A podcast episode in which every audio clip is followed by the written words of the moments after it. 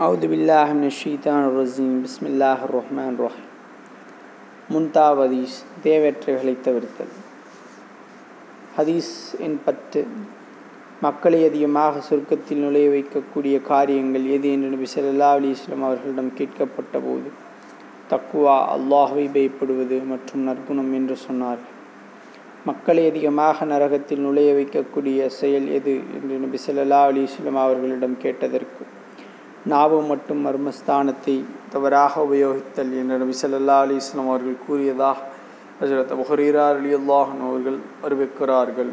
நூல் திருமதி ஹதீஸ் எண் பத்து.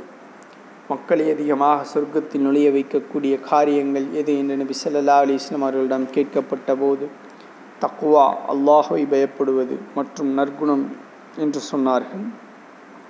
மக்களை அதிகமாக நரகத்தில் நுழைய வைக்கக்கூடிய செயல் எது என்று நபி ஸல்லல்லாஹு அலைஹி வஸல்லம் அவர்களிடம் கேட்டதற்கு நாவு மற்றும் மர்மஸ்தானத்தை தவறாக உபயோகித்தல் நபி ஸல்லல்லாஹு அலைஹி வஸல்லம் அவர்கள் கூறியதாக ஹஜ்ரத் அபு ஹுரைரா ரலியல்லாஹு அவர்கள் அறிவிக்கிறார்கள்.